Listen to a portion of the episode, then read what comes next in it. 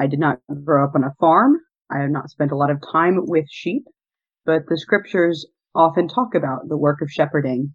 Shepherding was a common job for the time and context of Jesus. And because of that, these words related to many people.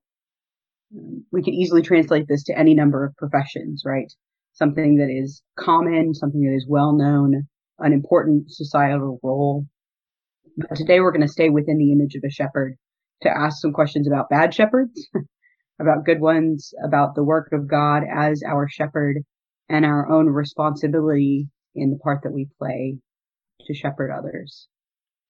So in the text that Bethany just read for us from Jeremiah, we see the shepherds described as not doing simply not bad things, but the opposite of things that they should have been doing. Rather than keeping the sheep together or even just passively allowing them to separate, these shepherds have actively scattered the sheep and have driven them away.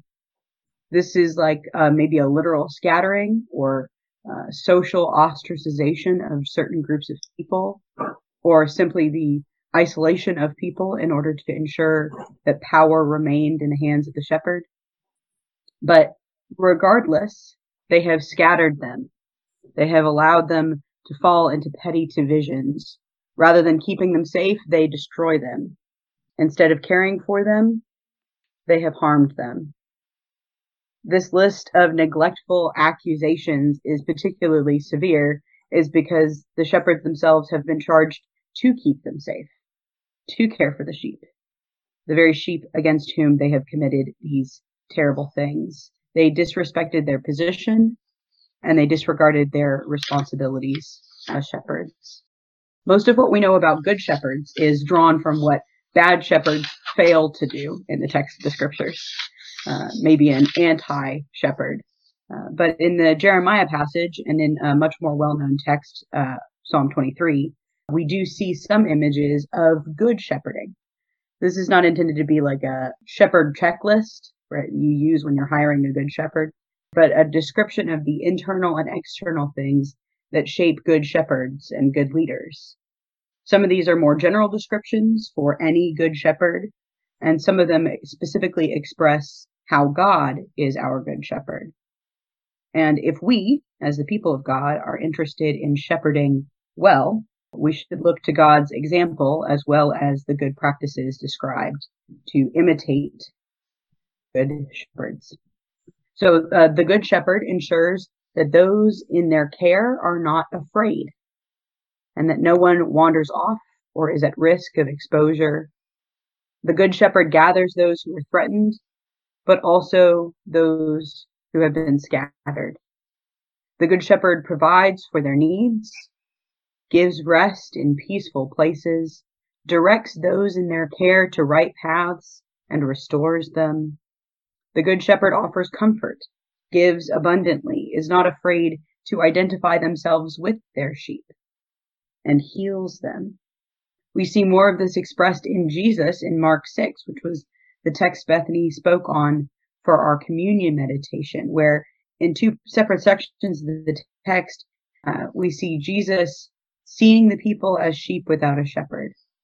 And out of that compassion, Jesus reacts. The story shares with us that sometimes the shepherd teaches those who need to be brought in. Sometimes the shepherd heals those who are hurt. Jesus' compassionate shepherding is born out of Jesus' love for the people. Maybe you're hearing this title of shepherd and you assume that this task and role is not for you. Maybe you even sort of tuned me out a bit ago because you don't feel like your role in our community is that of a shepherd. And yes, we have some in our, in our group who are titled as shepherds formally within our church. But each of us has a responsibility to shepherd those who are around us. And we all lead in different kinds of ways. Any context you might have influence in, large or small, is a chance to lead with the spirit of the Good Shepherd. If you are a parent or you have children in your home, you shepherd and lead those children. If you are in a serious relationship, married, engaged, you shepherd each other and you lead when the other needs support. Perhaps you are single, but you have a group of friends to whom you provide support. Maybe uh, a parent who is aging, a sibling that you are close to, even serving on a PTA or a community board shepherds opportunities. Shepherding, you should notice, is not about power or control or exercising authority or proving one's rightness. Shepherding is about generosity and support, protection, encouragement, community, joy, and most of all, compassion. To be a shepherd is to keep people together and to keep people from unnecessary harm. So we ask then, what do we do in the face of our own responsibility? To fill our role as shepherds, we should mirror the actions of God. And as God shepherds, so should we shepherd. We get the chance to gather people together, offering hospitality to others, making connections between people who don't know one another. We provide for the needs of those that we are leading or influencing, especially in offering safe spaces to those who are hurt or tired. We should also encourage leaders within the community through our words and our support. This description for Jesus' heart of compassion is sheep without a shepherd, but not everyone we lead or shepherd will look lost. But almost everyone needs support, grace, compassion. We should be conscious not just of God's role of shepherding, but of ours as well. I'm going to read from a portion of Ephesians chapter 2, verses 12 through 18. Remember that at that time you were without Christ, being aliens from the commonwealth of Israel, strangers to the covenants of the promise, having no hope and without God in the world. But now, in Christ Jesus, you who were once far off have been brought near by the blood of Christ. For he is our peace in his flesh, he has made both into one and has broken down the dividing wall, that is, the hostility between us, abolishing the law with its commandments and ordinances that he might create in himself one new humanity in place of the two, thus making peace, and might reconcile both to God in one body through the cross, thus putting to death the hostility through it.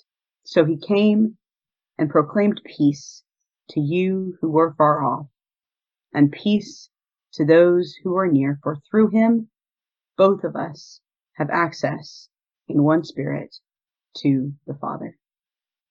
Paul talks about the people, all the people scattered without an identity, divided and hostile.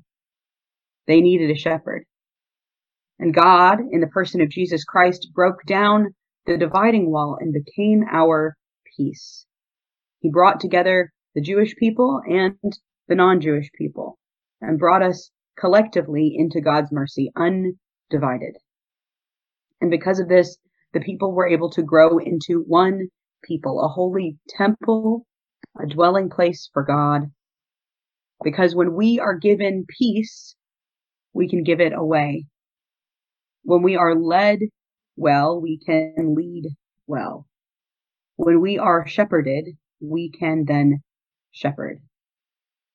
Without the example of our shepherd, our own work to shepherd others would be without purpose and without a goal. But when we follow the leading of Jesus in all things, we can lean into our work to shepherd those around us, just as God has done for us. You've been listening to me, Pastor Kana Moore, at Hays Christian Church. Hays Christian Church is a non denominational fellowship in Hays, Kansas. We are supported by the generosity of our members, attenders, and friends. The financial support we raise goes to projects which further spread the gospel to those who do not yet know Jesus, to those local, national, and international missions, and they help keep these podcasts free. If you would like to share a monetary gift with us, please visit our website at hayschristianchurch.org and click on the donate button. Or you may mail your gift to P.O. Box 1111, Hays, Kansas 67601. If you have any questions, comments, or would like more information, we would love to hear from you. Simply go to our website and click on the Contact Us form. Thank you for your generosity, and may God bless you as you seek to follow Him.